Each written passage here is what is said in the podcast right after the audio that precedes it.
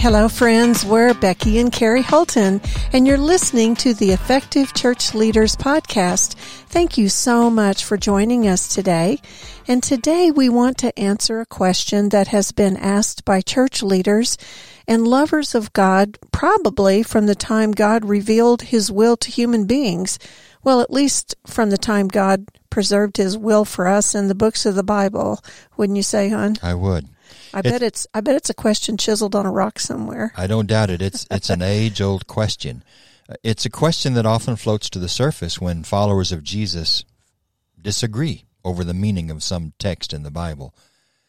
When sincere Bible students interpret the Bible differently, and of course that happens, when they come to sometimes even opposite interpretations of the meaning of biblical texts.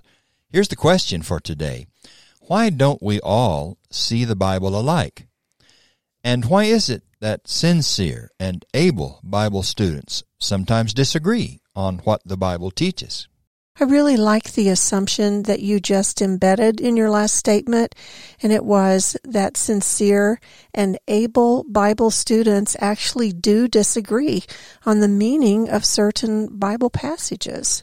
We mentioned this last week as we were discussing controversial passages like 1 Corinthians 14, 34, 1 Timothy 2, 12, that good Bible students can be found on both sides of an interpretation of those verses. Right. And you know, hun, as we were discussing this particular episode, it recalled some fond memories I had of our time at Oklahoma Christian College. When we were dating, those fond memories. Yes, they were such fond memories. they certainly were. That's a little off point. Well, the fond memories I'm talking about right now were the memories I have of listening to the question and answer forum during the Oklahoma Christian College Bible lectureships. You know, I really miss those open Yeah. forums. I miss those question and answer forums. You know what's interesting? I went to many of those with you. I don't remember what they talked about, but I remember the atmosphere and the tone of the discussions. Right. They were kind, Civil. civil. Yes. They disagreed sometimes very strongly. but respectfully. So res- I, we don't talk that way today. It I don't think we so do. Yes, Respectful. good That's what. I remember. Yeah. Well, of course, we're talking about what happened back in the 70s, the 1970s. That was a while back. I was three. Yeah. and those Q&A forums, they were so interesting and so much fun. Of course, mm-hmm. the OCC Bible Department faculty would be the panelists, and they would field questions that had been submitted by the church leaders who had come to hear what the quote experts, end quote, had to say about an issue. And in those days, the Bible faculty was comprised of doctors Hugo McCord, Raymond Kelcy, and Bill Jones. And it would always surprise me that these three Bible scholars, these giants in the faith, would often disagree on the meaning of a biblical passage. And as you said, they were always respectful, always civil, always kind, but they would see the scriptures differently in some ways. Or they would often advocate diametrically opposed positions on certain issues of the day. And those memories just remind me again that, in fact, it is true. Sincere and capable Bible students can understand the meaning of Bible passages differently, and they do. Yes, they do. And before we try to answer this question for the week, maybe we should nip in the bud what has been a possible response to this question. At least it has been a common response to this question in the past that we have heard said. And in so many words, you and I have heard some people question the intelligence of those who advocated a different position or a different interpretation from the one they may themselves have held. You know, we might wonder what a follower of Jesus, why they would ever even think or say or do such a thing, but we've heard it done before. Yes, we have, unfortunately. We've heard people, even gospel preachers, question the intelligence of people who disagreed with them. You know, Right. I've heard preachers do that very thing. Uh, they would question the sense of those who understood Scripture differently than they did. In fact, I heard a gospel preacher once who, after explaining his understanding of a passage in the Bible, said, This is what he said Anyone with half a brain ought to understand this text. Isn't that horrible? Well, I would disagree that almost that that was a gospel preacher. That's a little bit of an oxymoron there that would even say something. It's not only ridiculous and horrible that that would be said in a public forum, but it's excessively arrogant and unkind. So let's talk about some more legitimate reasons, maybe, that people might disagree on Bible topics. What is one of the first ones that you would share today? Well, right. Let's let's get to that. Uh, I, think one reason that people don't see the Bible alike is often because they have a closed mind on what it teaches. We could we could call it closed mindedness as reason number one. Their minds just may be closed to the truth. That may be what keeps us from seeing the Bible alike, closed mindedness. If individuals are closed minded, their ability to think critically is seriously impaired. Closed minded people are not open to the possibility that they may be mistaken about one or more of their beliefs, and especially in the fields of religion and biblical interpretation. These are certainly areas in which we are often reluctant to consider the possibility that we might be wrong, we might be mistaken. Right. Many of us also may be afraid of the unknown and even insecure about the less familiar. We easily can, I think we just can become emotionally attached to the familiar, the habitual. And I think actually Jesus talked about this when he told the story of the parable of the sower or the parable of the soils that whether or not people accept the truth depends largely on the condition of the heart. Some people are very close minded and refuse to accept the truth or, you know, and I would throw in here too that they may have done critical thinking and gone through the process of reaching a decision about what they think some scriptures are teaching, but they're unwilling to ever reevaluate it again. Mm-hmm. It's not a one and done process with most of the topics that are difficult. We learn and we have to keep reevaluating. So it is staying committed to what we've studied, but it's not closed mindedness about uh, the refusal to reevaluate. Well, I think that just says we always need to be open to truth. Mm-hmm. We need to try to keep an open mind as to what the truth teaches, as to what the Bible says. And we always, as you say, we need to make sure that what we believe is always open to examination and evaluation. Mm-hmm. And we may need to be open to change right. when change is called for. Let's talk about another reason why okay. people may not see the Bible alike, and it's another one of these negative reasons. We might call it the will to be right. Mm. Mm-hmm. Is it fair to say that many of us have the will to be right? Oh, uh, I think we could say that all of us have the will to be right. I, I, think we all like to be right. Sure. I know it's painful for you when you're wrong. It certainly when is. I, when I'm right. I'm well, just you know, kidding, once listeners. or twice a year it happens, I must admit. right. Well, I mean, we all have a commitment to what we think, you know. Sometimes we hold that just a little too tightly. Well, we're talking here about the human ego. Yes and our tendency to want to come out ahead in discussions and arguments and the like. You know, we might believe that our beliefs are better. Mm-hmm. It's almost as if our own views have a better chance of being correct merely by virtue of being ours. True. Mm-hmm. Of course, we need to commit ourselves to the pursuit of truth, don't we? Mm-hmm. Rather than maintaining a win at all costs mentality. So I think the will to be right is is one of those reasons why we don't always see the Bible alike. We just we just cannot accept the fact that we may be wrong about something. I think it's important to want to be correct in what God's will is. Sure. But it's not appropriate to be right so that we will be right and look good. Okay. That's a distinction I would you know, could throw in there on that. But, but a third reason we don't all see the Bible alike may be that we have, oh, we just have some tendencies to be lazy. I guess okay. we'll just say it that way. We may be lazy.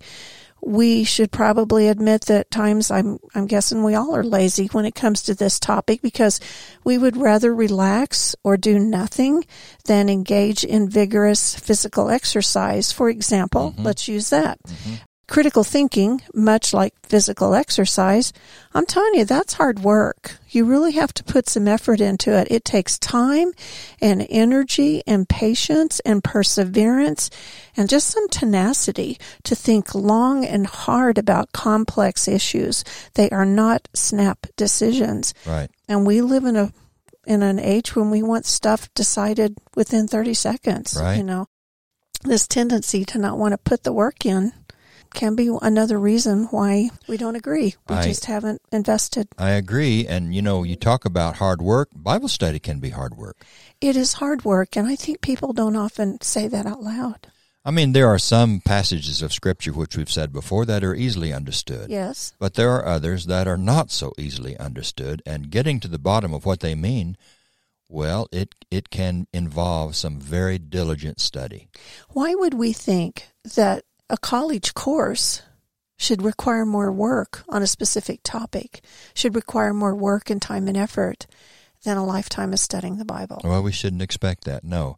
So I think the questions we ought to ask ourselves are Are we willing to put in the time and energy and hard thinking on some of the difficult to understand Bible passages? Maybe here we should remind ourselves that nothing worthwhile ever comes easily and being well informed on what the Bible teaches is no exception. Right. So these are three possible reasons people don't see the Bible alike.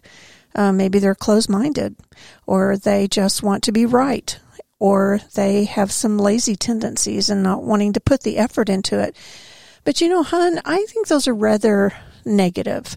Those are possible explanations, I think, but I would rather us think better of one another, wouldn't you? Sure. I would rather not ascribe these negative motivations to other people. In fact, we can't know someone's heart.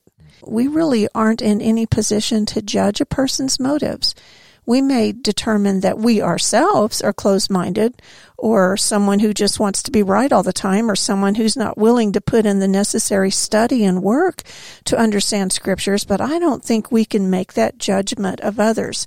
So let's take a more benevolent approach. What do you say? Okay. Sounds good. Well, let's turn this a little bit.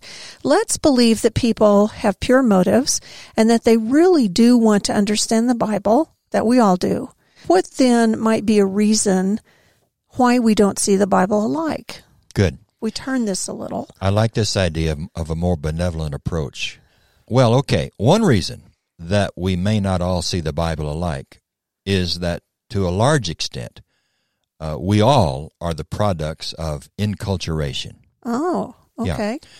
And this refers to the idea that our values are, to a significant extent, the result of the conditioning and shaping influence of our particular culture. Our culture tends to affect and significantly affect the way we see things and including the way we read the Bible. Ooh, I sure do agree about this. Uh, the truth is, is that all interpreters of scriptures, both those in the past and those present, are profoundly impacted by their cultural context. In fact, everyone is culturally situated. You know, we just can't help it. You know, I work with missionaries all the time, and that's one thing that is so important to talk with missionaries about is how you don't just transplant your culture into another culture. Mm-hmm. Um, so we all just, we have this enculturation in us, and each of us we read the Bible in our own cultural context. It's really inescapable. It is. It's inescapable. We need to be aware of it. And I was reminded again of this when I was reading a new book that is out today. It's titled At the Blue Hole, and it's written by Jack Reese. There are things in this book that I don't agree with. There are things in this book that readers won't agree with. That should not surprise anyone. But there are propositions in this book with which I do agree.